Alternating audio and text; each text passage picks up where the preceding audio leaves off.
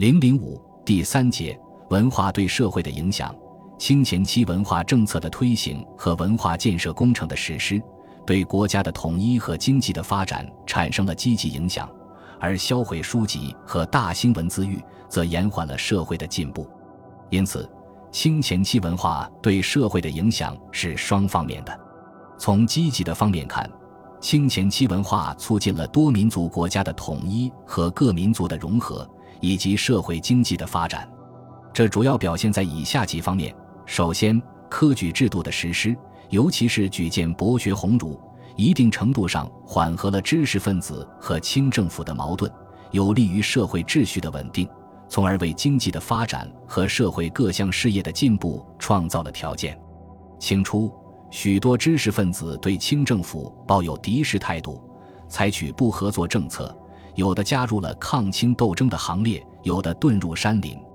随着清政府民族压迫政策的缓解，国内统一战争的结束，清政府需要大批人才管理国家，振兴文教。一些知识分子从自身的发展前途考虑，也需要为国家效力做出贡献。这样，清初科举制度的实施为知识分子和清政府合作提供了契机。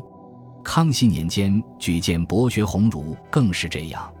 当时许多反对过清政府的大学者经过举荐，走上了和清政府合作的道路。他们大多被收为翰林院官员，或参加明史的修撰，或负责有关的文化工作。更多的知识分子参与清政府各方面的工作建设，有利于社会的稳定和国家的发展。问题还不止于此。清前期统治阶级在强调是为四民之首的同时，还特别强调全社会都要向是看齐。既然是已经转变了对清政府的态度，社会的其他阶层当然也应效法。这一切有利于清前期社会的有序发展。其次，科学技术的发展，特别是火器的制造和使用，在平定叛乱和割据势力中起了重要作用，有利于国家的统一和社会的安定。在西方传教士的帮助下，以及清朝自身科学家的努力，清初的火器制造已经达到了相当的水平。一种被称为连珠铳的火器可以连续发射，另一种火器冲天炮威力大，射程远。清政府在平定三藩之乱过程中，以及对准噶尔蒙古分裂势力斗争中，火器的使用对战争的胜利都起了重要作用。此外，科学技术对清朝社会发展产生的影响，还表现在天文历法的进步、优良品种的培育及推广等方面，从而促进了农业经济的发展。在此，皇家园林圆明园和避暑山庄建成后，清朝统治者在里面举行过许多活动，其中大多是文化活动的内容。比如在避暑山庄万树园中举行大蒙古包宴，参加的有蒙古王公、回部伯克、哈萨克、布鲁特诸部首领。宴会中要表演许多少数民族舞蹈，节奏紧张欢快。一些少数民族杂技表演内容更是丰富，有走绳、跳板、爬杆、吞刀、吐火、翻跟斗等。在圆明园中，从康熙年间开始就有元宵节关灯放烟火的习俗。乾隆皇帝即位后对此有所发展，他常请新疆哈萨克、布鲁特、塔什罕回人首领在这里观看烟火。不仅如此，清朝统治者还在西苑西南门内山高水长楼，请少数民族上层人士看烟火，表演各种舞蹈杂技。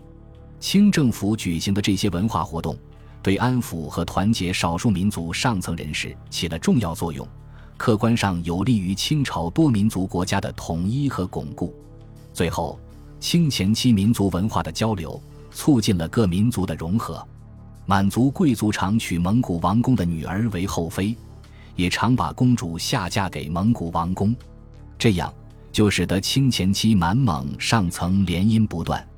满族贵族公主下嫁，把满族及中原内地文化带到了草原，而蒙古王公的女儿则把北方草原文化带到了宫廷和内地，满蒙两个民族进一步融合。对于这种现象，乾隆皇帝曾经写诗说：塞穆虽称远，因蒙相最亲。此外，由于人口迁移，一部分汉族人民来到蒙古地区，进一步促进了蒙汉两族的融合。康熙皇帝在谈到举荐博学鸿儒的时候曾说，一代之兴，必有文运振起。他对文化促进社会发展的关系做了概括说明，而这也正是清前期文化促进社会发展的写照。从消极的方面看，清前期的文化政策延缓了社会的进步，销毁书籍，大兴文字狱，对社会生产力造成了直接的破坏。文化专制主义造成学术自由受到限制，思想发展受到束缚，从而使社会文化发展失去了生机和活力。许多学者埋头于繁琐的考据，没有时间和精力关注那些与经济发展密切相关的有关学科，造成了科学技术的落后。文化专制主义还造成了对外国传教士的排斥，进而发展为闭关锁国政策，中断了中西文化交流，阻碍了向西方学习先进科学技术的道路，拉大了和西方国家发展的差距。